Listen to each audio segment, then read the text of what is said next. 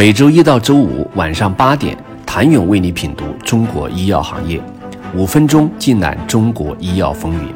喜马拉雅的听众朋友们，你们好，我是医药经理人、出品人谭勇。六月四号，港交所官网显示，科伦博泰已成交聆讯后资料，这意味着科伦博泰已通过聆讯，即将登陆港交所。港交所。或将在近期迎来二零二三年第二家通过十八 A 规则上市的生物制药公司。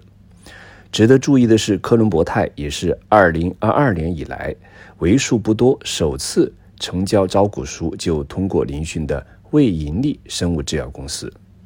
过去一年多，资本寒冬的触角绊住了生物技术公司登陆二级市场的步伐。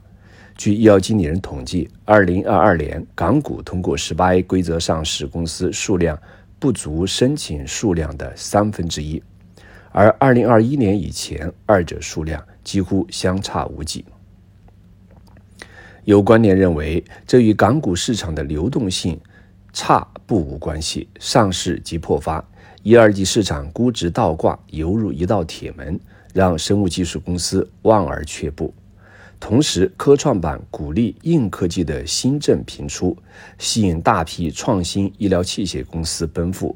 无论是流动性还是估值，都更胜一筹。作为国内首个开放未盈利生物技术公司登陆的股票市场，港股十八 A 红利真的不在了吗？医药经理人根据港交所公开信息系统，二零一八年港交所推出十八 A 上市规则后。吸引了大批生物技术公司争相奔赴。到二零二一年，申请的公司数量和上市数量双双达到顶峰，由二零一八年的十四家、七家达到了四十三家、十七家。但好景并没有持续下去。从二零二一年数据可以明显看出，通过港交所十八 A 上市的生物技术公司数量已经远远低于申请数量。这一现象在二零二二年更加突出，不仅申请数量大幅减少，成功上市的比例也不复从前。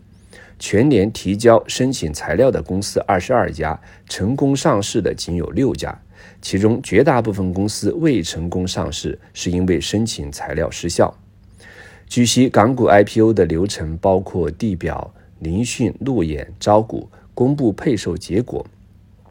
暗盘交易以及正式上市等七个环节，其中地表到聆讯环节占用时间最长，大概需要三到六个月。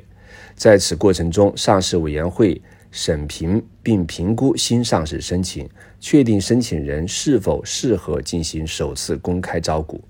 公司如果没能在六个月内完成聆讯或者上市，申请材料就会自动失效。接下来要想继续上市，则需要补充最新一期的财务数据。当然，这其中也有个例。百奥泰是二零一八年港股推出的十八 A 规则以来唯一一家主动撤回上市申请的未盈利生物技术公司。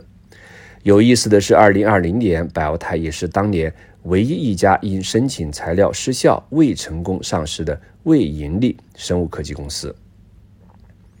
二零二一年，百奥泰再次地表，但最后还是决定终止港股发行。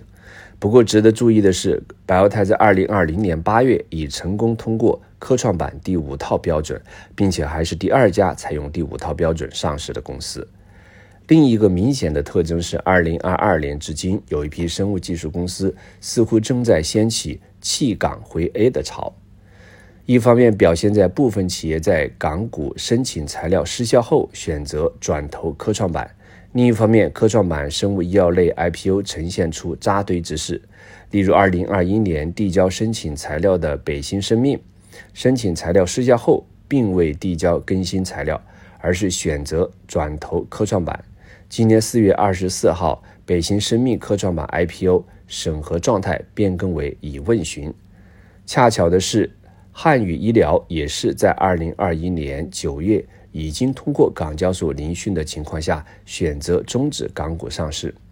今年三月一号，汉语医疗申请科创板上市或受理，保荐机构为中金公司。这两家公司都从事于医疗器械领域的研发。北新生命主要专注于心血管疾病精准诊疗器械，汉语医疗主要专注于结构性心脏病介入器械与电生理产品。科伦博泰首次成交招股书就通过了港交所聆讯，而过去一年大多成功通过十八 A 登陆港交所的生物科技都经过数次更新。二零二三年的资本市场是否已经开始解冻？十八 A 的红利又回来了吗？请你下周一接着收听。谢谢您的收听。想了解更多最新鲜的行业资讯、市场动态、政策分析，请扫描二维码或添加医药经理人微信公众号“医药经理人”医药行业的新闻与资源中心。我是谭勇，周一见。